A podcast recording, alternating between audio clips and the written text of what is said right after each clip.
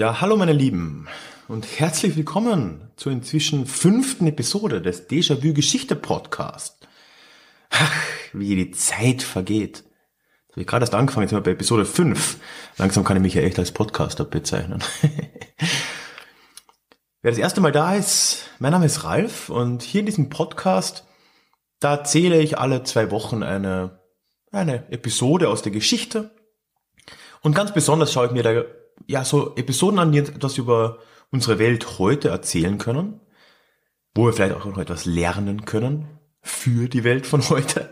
Weil wenn man eine Sache über Geschichte weiß, dann, äh, dass wir als Menschheit ja so mittelprächtig darin sind, aus ihr zu lernen. Und genau das ist auch der titelgebende, das titelgebende Déjà-vu dieses Podcasts. Es gibt ja vieles, was uns heute doch ein bisschen ja, an die Geschichte erinnert und das kann man ab und zu auch mal ein bisschen verdeutlichen. Heute ist Episode 5, das heißt letzte Woche hatten wir Episode 4. Da habe ich über etwas gesprochen, worüber man im Internet niemals, also wirklich niemals reden sollte. Über Russland.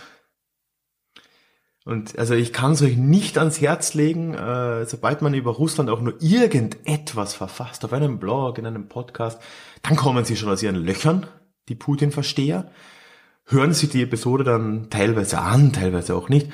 Und dann kommen die ganzen alten Phrasen. Dann kommt der Amerika-Hass und dies und das und all die Verschwörungstheorien.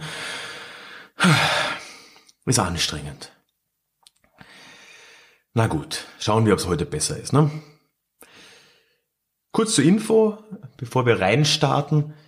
Es gibt ja nicht nur den Podcast alle zwei Wochen, sondern es gibt dazwischen, also alle anderen zwei Wochen, auch einen Blogartikel von mir, aktuell einen zum Osterfest zum Beispiel.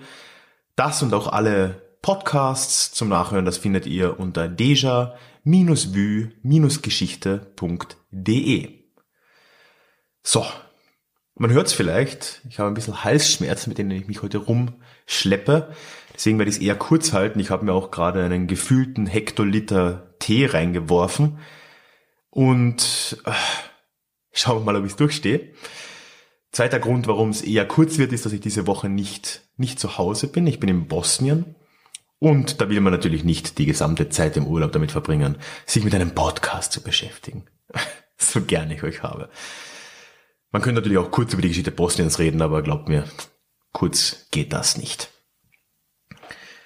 Stattdessen will ich mir heute eine, eine kurze, und eine unkomplizierte und eine vollkommen unumstrittene Geschichte anschauen. Die Geschichte des Klimawandels. Ich sehe es schon kommen, das wird, wird toll. Burrow is a furniture company known for timeless design and thoughtful construction and free shipping, and that extends to their outdoor collection. Their outdoor furniture is built to withstand the elements, featuring rust-proof stainless steel hardware, weather-ready teak, and quick-dry foam cushions. For Memorial Day, get 15% off your Burrow purchase at burrow.com slash ACAST and up to 25% off outdoor. That's up to 25% off outdoor furniture at burrow.com slash ACAST. Gut, der erste Einwand ist schon mal gerechtfertigt. Wirklich Geschichte ist der Klimawandel ja nicht. Also erstens geht er natürlich immer noch voran. Äh, aber zweitens hat er mit der menschlichen Geschichte eigentlich relativ wenig zu tun, weil der sich über Millionen Jahre natürlich abspielt und wir Menschen nur einen Bruchteil dessen äh, ja miterlebt haben. Aber in Anbetracht der Diskussionen, die es traurigerweise immer noch gibt, auch hierzulande, zum, ja, zur Existenz des Klimawandels im Endeffekt, oder auch zum Verständnis des Klimas an sich, dachte ich mir, ja, das schaue ich mir jetzt doch mal an gebe ein paar Definitionen und ja, dann ein paar historische Trends. Also ich will dann schon ein paar Beispiele auch geben aus, aus einem Feld, wo ich mich dann ein bisschen besser auskenne als in der Klimatologie und der Astrophysik und will ein paar historische Beispiele auch zeichnen, wie das Klima uns als Menschen auch beeinflusst und äh, was das alles mit heute zu tun hat. So. Fangen wir mit dem Abstrakten und mit den großen Zahlen mal an. ja, was ist das Klima? Da geht's ja schon los. Das ist etwas, das ja gerade von den sogenannten Klimaleugnern, ein ganz tolles Wort, ich hoffe, die leugnen nicht das Klima an sich, das wäre schon absurd, aber was von diesen Klimaleugnern ja oft ja, verwechselt wird, was die nicht verstehen oder was sie nicht verstehen wollen, ist der Unterschied zwischen Klima und Wetter. Das haben wir jetzt wieder gehört, jetzt im, im, im Winter, als der US-Präsident Trump über den Blizzard an der Ostküste Amerikas gesprochen hat und wo es halt ja relativ kalt war und das dann als Beweis hergenommen hat, dass es ja gar, gar keine Klimaerwärmung gibt. Ja, das ist genau diese Verwechslung, weil das ist das Wetter. Lieber Mr. President, das ist nicht das Klima. Das Klima, das ist im Prinzip das Wetter über viele, viele Tausende und Millionen von Jahren hinweg. Und da kann man dann ganz andere Schlüsse draus ziehen. So. Wie hat sich das Klima jetzt, ja, seit es die Erde gibt, entwickelt? Klima gibt auf der Erde seit, seit es eine Atmosphäre gibt. Und das ist jetzt schon ein paar Millionen Jährchen her. Milliarden wahrscheinlich. Weiß ich gar nicht. Die Erde ist, glaube ich, 6,5 Milliarden Jahre alt. Seit wann wir eine Atmosphäre haben, äh, keine Ahnung. Ja, und äh, im Groben kann man die Geschichte des Klimas seit ja, Anbeginn der Zeiten, wenn man so will, in zwei sich immer abwechselnde Phasen einteilen. Da gibt es einerseits die Eiszeiten und dann gibt's als Gegensatz dazu die Heißzeiten. Und mit Eiszeiten, da verbinden wir einiges damit. Ne? Das sind dann Mammuts und das sind die Gletscher, die irgendwelche Gesteinsformationen bis tief in ja, Mitteleuropa reingetragen haben. Auch den Film Ice Age. Ne? Ja, und diese Eiszeiten und Heißzeiten, die sind wirklich die ganz großen Blöcke des Klimas, die wechseln sich ja im, im Takt von mehreren Millionen Jahren nur ab. Und ob man es glaubt oder nicht, Momentan sind wir in einer Eiszeit. Und zwar seit drei Millionen Jahren. Weil interessant ist, eine Eiszeit, die definiert sich im Prinzip dadurch, dass zumindest einer der zwei Pole der Erde zugefroren ist. Und bekanntlich sind momentan sowohl Nordpol als auch Südpol gefroren. Noch. und dementsprechend sind wir in einer Eiszeit. Und da sind wir seit drei Millionen Jahren. Und davor, vor unserer jetzigen Eiszeit, da war die letzte Heißzeit, die dauerte so 250 Millionen Jahre lang, unglaublich lange Zeit. Und das war die Zeit der Dinosaurier. Gut. Innerhalb dieser Eiszeiten und Heißzeiten gibt es da natürlich auch nochmal Variationen. Und zwar gibt es da kältere und wärmere Phasen, also sogenannte Kalt- und Warmzeiten. Und die wechseln sich überraschend regelmäßig ab.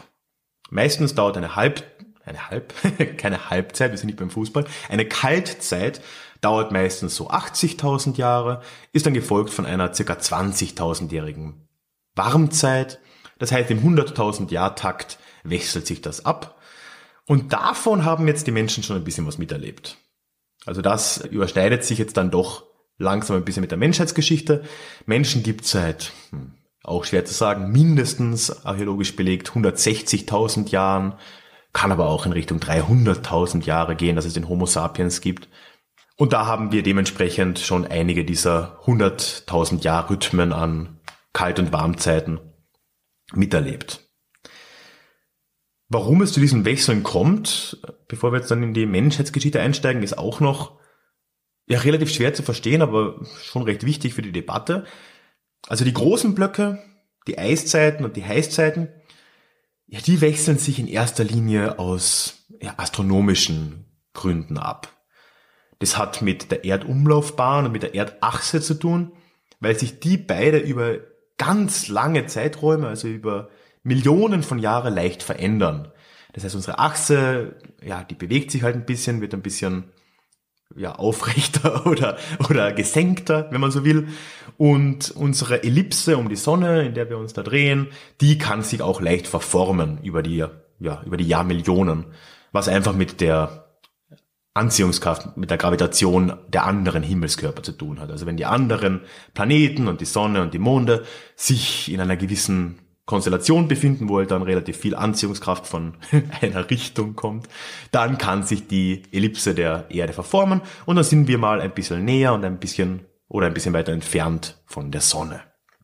Gut, das ist jetzt für die ganz großen Blöcke, das spielt sich über wirklich lange Zeit ab. Alles dazwischen, also auch der Wechsel von wärmeren und, und, und kälteren Zeiten innerhalb von, von den größeren Blöcken, das hat eigentlich fast ausschließlich mit der Atmosphäre zu tun und hat mit dem Treibhauseffekt zu tun. Also im Endeffekt mit dem, ja, mit dem Bestehen von Treibhausgasen in der Atmosphäre und wie viele davon halt da sind. Äh, vielleicht noch ganz kurz jetzt den Exkurs zum Treibhauseffekt. Ich habe mich da jetzt ja auch eingelesen übrigens. Das, ich finde das ja ganz spannend. Ich habe da so eine, ja, so eine Hobbybegeisterung für Astrophysik. Da stehe ich voll drauf.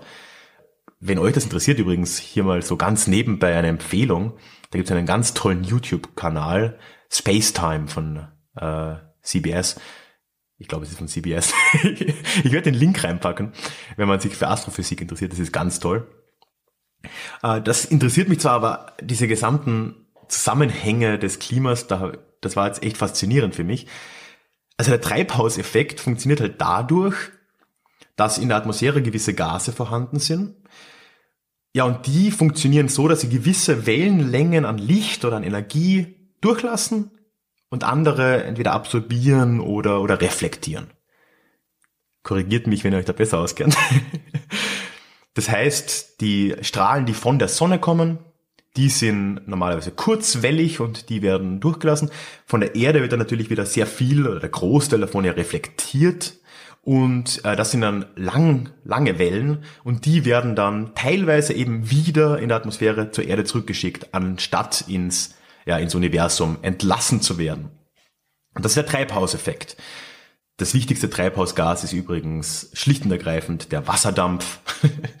und äh, das ist dann gefolgt vom ja, berühmt-berüchtigten CO2, vom Kohlendioxid.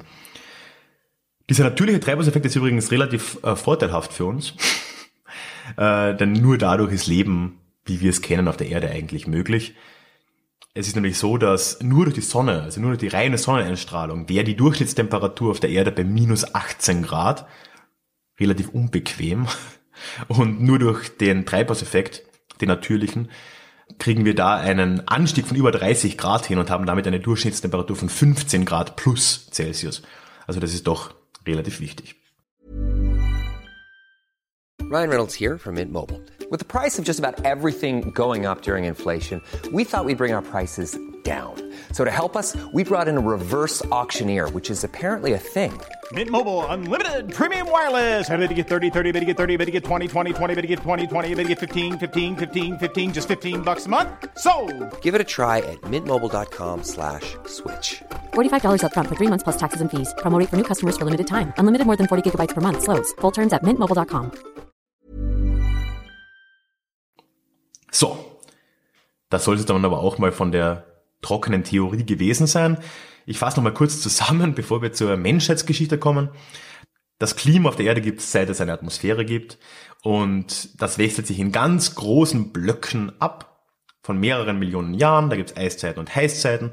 Die sind ja durch die Erdumlaufbahn in erster Linie bedingt. Und zwischendrin in diesen Blöcken gibt es dann wärmere und kältere Phasen. So. Ich habe schon erwähnt, dass wir momentan in einer Eiszeit sind, und zwar seit drei Millionen Jahren. Und wir sind momentan auch in einer Wärmephase dieser Eiszeit.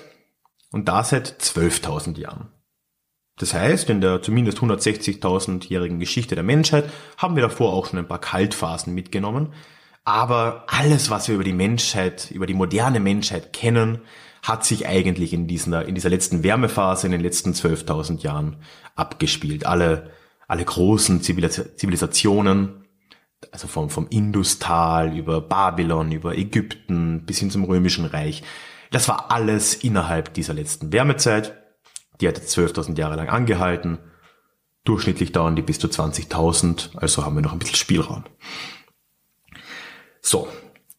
Für den Menschen, können wir jetzt also zusammenfassen, sind weder die großen Eiszeiten und Heißzeiten wirklich ein Thema, noch sind wirklich diese ja 20.000 bis 80.000 Jahre währenden Kalt- und Wärmephasen wirklich relevant, weil wir einfach unsere Geschichte ist relativ kurz. Ne? Äh, wir haben eigentlich eher noch mit Fluktuationen innerhalb der Fluktuationen zu kämpfen. Und da will ich jetzt zwei Beispiele kurz näher bringen, die das ganz gut zeigen, wie kleinste Veränderungen für die Menschen ganz desaströse Auswirkungen haben können. Und das erste Beispiel ist jetzt hier, äh, sind hier die schon erwähnten Römer, also die Römerzeit. Denn der Erfolg des römischen Reichs, den kann man zwar natürlich auf sehr viel zurückführen, aber ein Faktor ist da auch das Klima, weil die Römerzeit sich in einer sogenannten, äh, in einem Klimaoptimum abgespielt hat. Klingt schon so richtig nach den Römern. Ein Optimum.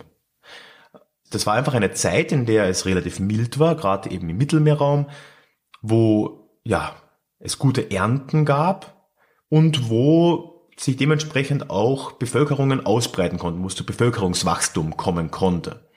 Das war eine ja eine Fluktuation innerhalb der jetzigen Wärmezeit quasi, wo es halt nochmal milder und angenehmer war als sonst.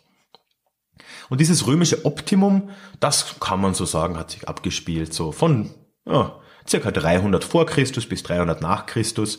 Und das ist eben genau die Zeit, in denen ja, das römische Reich expandierte und eben zum großen Faktor wurde, derer in der europäischen Geschichte ja bekanntlich ist. Und gefolgt wurde dieses römische Optimum von einem sogenannten Pessivum, nämlich von einer Zeit, in dem sich das Klima abkühlte. Und zwar um gar nicht so viel, um ein bis zwei Grad. Und ganz besonders im 6. Jahrhundert ist da ein Höhepunkt erreicht. Das 6. Jahrhundert ist dafür bekannt, dass es abnorm kalt war, eben bis zu zwei Grad kälter. Und das hat ganz extreme Auswirkungen gehabt natürlich. Ne? Also diese, diese Abkühlung, die führte dazu, dass zumindest als Teilfaktor hat es dazu geführt, dass das Römische Reich auch ja in letzter Instanz unterging. Aber viel wichtiger hatte das natürlich eine ganz große Auswirkung auf die Völkerwanderung. Weil der Grund, dass diese gesamten, äh, diese Völkermassen da aus dem zentralasiatischen Raum nach Europa zogen, das hatte natürlich auch damit zu tun, dass es dort zu Ernteausfällen gekommen ist, dass es einfach schwieriger wurde, dort den, äh, das Leben auch aufrechtzuerhalten. Das, äh, sowohl das nomadische Leben als auch das, das niedergelassene Leben quasi. Das heißt, das Klima hat eine direkte Auswirkung auch auf, ja, wenn man so will fast, ist jetzt ein bisschen über, übertrieben, aber auf das Ende der Antike und Beginn des dunklen, dunklen Mittelalters. ein zweites Beispiel will ich dann auch noch anbringen. Und das ist ein Beispiel, das gerade auch von den tollen, tollen Klimaleugnern gerne ja, gebracht wird. Und zwar die kleine Eiszeit. Das habt ihr vielleicht ja auch schon mal gehört. Die kleine Eiszeit, das war eine Phase auch wieder ja, relativ lang, fast 600 Jahre lang, vom 13. bis ins 19. Jahrhundert, in der es verhältnismäßig kühl war. Ganz besonders äh, hart waren das 17. und das 18. Jahrhundert. Und damit wird ja in der Geschichtswissenschaft ganz viel in Verbindung gesetzt. Also man sagt, dass ganz viele der Entwicklungen dieser Zeit indirekt oder direkt mit diesem ja schlechter werdenden Klima zu tun hatten. Wir reden hier wieder über ein bis zwei Grad Abkühlung und damit werden die Bauernkriege des Mittelalters zum Beispiel verbunden. Indirekt auch die Reformation, dann im Spätmittelalter die Hexenverbrennungen, noch später der Dreißigjährige Krieg, in letzter Instanz auch die Französische Revolution. Da gibt es dann wirklich so Berechnungen, wie sich der Brotpreis entwickelt hat in Frankreich zu der Zeit und so weiter. Das lässt sich alles zumindest indirekt auf das Klima zurückführen. Den Höhepunkt erreichte diese kleine Eiszeit dann im Jahr 1816, denn das war das berühmte Jahr ohne Sommer. Ja, und das Argument der Klimaleugner und warum die ja dieses, diese kleine Eiszeit als Beispiel ganz gerne mögen, ist, dass die jetzt natürlich sagen, ja, das ist ja alles dann ganz normal, das sind diese Fluktuationen, es ist halt mal kälter und dann ist es wieder wärmer und momentan sind wir halt in einer Zeit, wo es wärmer ist und das wird sich auch wieder ändern. Ja, und der aufmerksame Zuhörer wird jetzt sagen, ja, aber Ralf, das hast du doch gerade auch gesagt. Und stimmt, stimmt auch. Aber jetzt kommen wir zum großen Aber. Dann schauen wir uns mal an. Woran lag das, dass es in der Vergangenheit diese Fluktuationen gab? Fluktuationen nach oben, wie im Optimum zum Beispiel, die haben einfach mit dem schon erwähnten Treibhauseffekt zu tun. Da war dann einfach mehr, meistens Kohlendioxid oder andere Treibhausgase in der Luft. Das hat verschiedene Gründe. Erosion ist da ein ganz großer Grund, also dass aus irgendeinem Grund Erdbeben, alles Mögliche sein, dass äh, mehr Erde erodiert und im Erdreich da ist CO2 gespeichert, das dann auch freigelassen wird. Und das Gegenteil dann, so wie in der kleinen Eiszeit oder in der Völkerwanderung, das hat eigentlich fast immer mit vulkanischer Aktivität zu tun gehabt. Also Vulkane, wenn die, ja, wenn die anständig so richtig gescheit ausbrechen und jetzt nicht nur irgendwie ein paar Kilometer, sondern halt wirklich in die höheren Lagen der Atmosphäre vordringen, dann haben die natürlich da ganz viel Stoffe, die da freigesetzt werden, aber unter anderem Schwefel. Und Schwefel, das formt dann da in der Atmosphäre Schwefelsäure und Schwefelsäure hat so die Angewohnheit, Energie zu absorbieren und wirkt dementsprechend kühlend. Tja. Das heißt, das waren ja die gleichen natürlichen Gründe im Prinzip, die zu, zum Optimum, zum, zum Pessivum und dann auch zur kleinen Eiszeit geführt haben. Ja, wie ja auch schon in den Jahrtausenden und Jahrmillionen davor sich die Kalt- und Wärmezeiten immer aufgrund solcher Faktoren eben abgewechselt haben. So. Jetzt kommt dann die moderne Menschheit ins Spiel. Weil seit dem 19. Jahrhundert, da haben wir den Turbo eingeschalten. Denn klar, also die kleine Eiszeit war zwar zu Ende, es wurde tendenziell wieder etwas wärmer.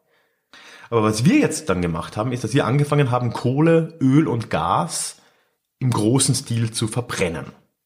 So. Und was ist Kohle, Öl und Gas? Ja, das sind im Prinzip Pflanzen und Tiere, die vor Jahrmillionen CO2 in sich aufgenommen haben, abgestorben sind und die das dann in sich gespeichert haben. Das heißt, wir nehmen jetzt ja das CO2 aus der fernen Vergangenheit und fügen es in unser heutiges Klima hinzu.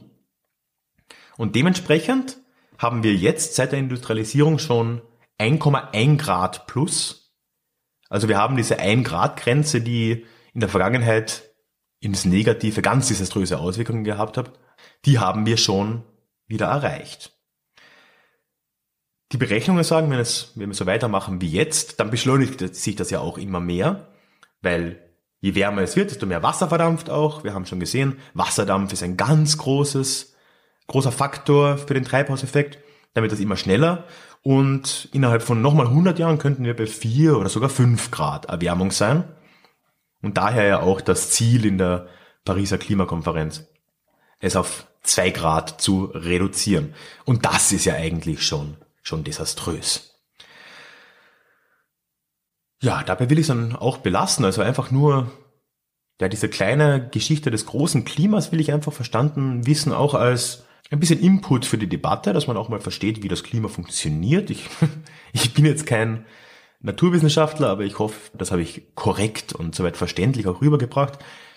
Und vor allem, und da bin ich jetzt als Historiker vielleicht dann besser geeignet, will ich halt zeigen mit diesen Beispielen, aus der gar nicht so entfernten Geschichte, welche große Auswirkungen ein, zwei Grad Unterschied auf uns haben können und dass wir die schon über ein Grad, die wir jetzt haben, die zwei Grad, die wir im Pariser Abkommen versuchen werden zu erreichen und die vier bis fünf Grad, die in den nächsten 100 Jahren möglich sind, dass wir die verdammt nochmal ernst nehmen. Und dass wir nicht irgendwie auf die Klimaleugner hören, die werde ich auch mit diesem Podcast nicht überzeugen, weil, sind wir uns ehrlich, Leute, die nicht mit Fakten arbeiten, kann man mit Fakten auch nicht überzeugen. Aber ich hoffe, die von euch, die, ja, die sich vielleicht noch nicht damit befasst haben, ja, die haben jetzt vielleicht ein bisschen ein besseres Verständnis für die ganze Thematik und sehen auch, wie das sich auf die Menschheitsgeschichte auswirkt. War halt ein relativ untypischer Podcast oder auch ja generell für Déjà-vu-Verhältnisse äh, nicht die Geschichte von den letzten paar hundert Jahren, sondern gleich paar Jahrmillionen. Lasst mich wissen, wie euch das gefallen hat. Würde mich echt freuen, da ein bisschen Feedback zu bekommen. Man experimentiert ja doch auch immer ein bisschen.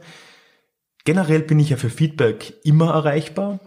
Einerseits auf der Webseite mit Kommentaren, Facebook, Twitter, was auch immer. Am einfachsten aber per E-Mail. Und ihr könnt mich jederzeit, also Feedback zu dieser Folge, zu anderen Folgen, Themenvorschläge, generelle Anmerkungen, erreicht ihr mich immer unter feedback at deja-vue-geschichte.de. Nochmal, das ist die feedback at deja-vue-geschichte.de. Zu guter Letzt noch den Hinweis, ist dann auch in den Shownotes unten, findet ihr eine, einen Anmeldelink für meinen Newsletter, den ich euch nochmal ans Herz lege. Mit dem E-Mail-Newsletter könnt ihr, ja, zumindest monatlich am Laufenden bleiben, was sich bei mir so tut. Ihr verpasst keine Episode. Und ihr genießt auch ein paar andere Vorteile. Ich frage da gern mal nach, na, direkt nach Input. Ihr könnt euch auch ein bisschen einbringen. Seid ein bisschen im Kontakt mit mir. Könnt auch, ja, eure Vorschläge regelmäßig natürlich mir mitteilen. Und wenn sich sonst was Neues tut bei mir, dann seid ihr natürlich die Ersten, die davon erfahren. Es wird sich übrigens auch was Großes tun im Verlauf dieses Jahres. Aber dazu sage ich jetzt noch nichts. Also bitte meldet euch da an. Ihr findet den Link unten. Ja, und ansonsten obligatorisch natürlich noch. Wenn ihr das auf iTunes hört, freue ich mich über Rezensionen und Bewertungen, weil ein bisschen Sichtbarkeit kann ja nicht schaden, habe ich gehört. So, und das soll es dann auch gewesen sein. Wir hören uns dann in zwei Wochen wieder. Bis dahin, ja, genießt den beginnenden Frühling. Tschüss.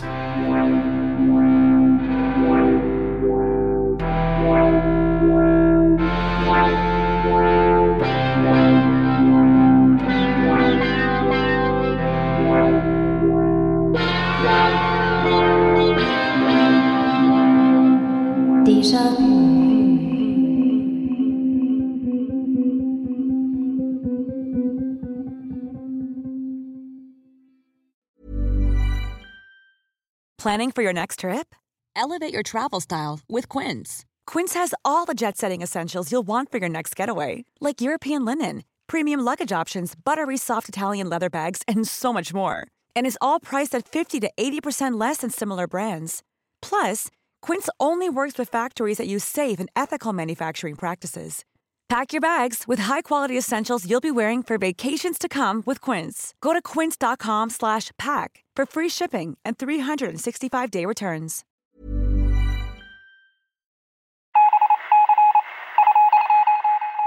Möchtest du dich noch mehr mit Geschichte beschäftigen? Dann werde doch Teil der Community und hol dir deine persönliche Dosis Geschichte regelmäßig ins Postfach mit dem Déjà-vu Geschichte Newsletter. Dort erwarten dich abwechslungsreiche Geschichte-Häppchen, zweimal im Monat direkt in dein E-Mail-Postfach, Austausch mit mir, ich kann dich erreichen, du kannst mir direkt antworten und ich melde mich auch garantiert wieder zurück. Und als Dankeschön das exklusive Hörbuch Psoffene Geschichte, wie Alkohol die Geschichte prägte. Direkt zum Download nach deiner Anmeldung. Alle weiteren Infos zum Newsletter findest du verlinkt in den Show Notes oder auf ralfgrabuschnick.com slash newsletter. Ich würde mich sehr freuen, dich dort begrüßen zu können.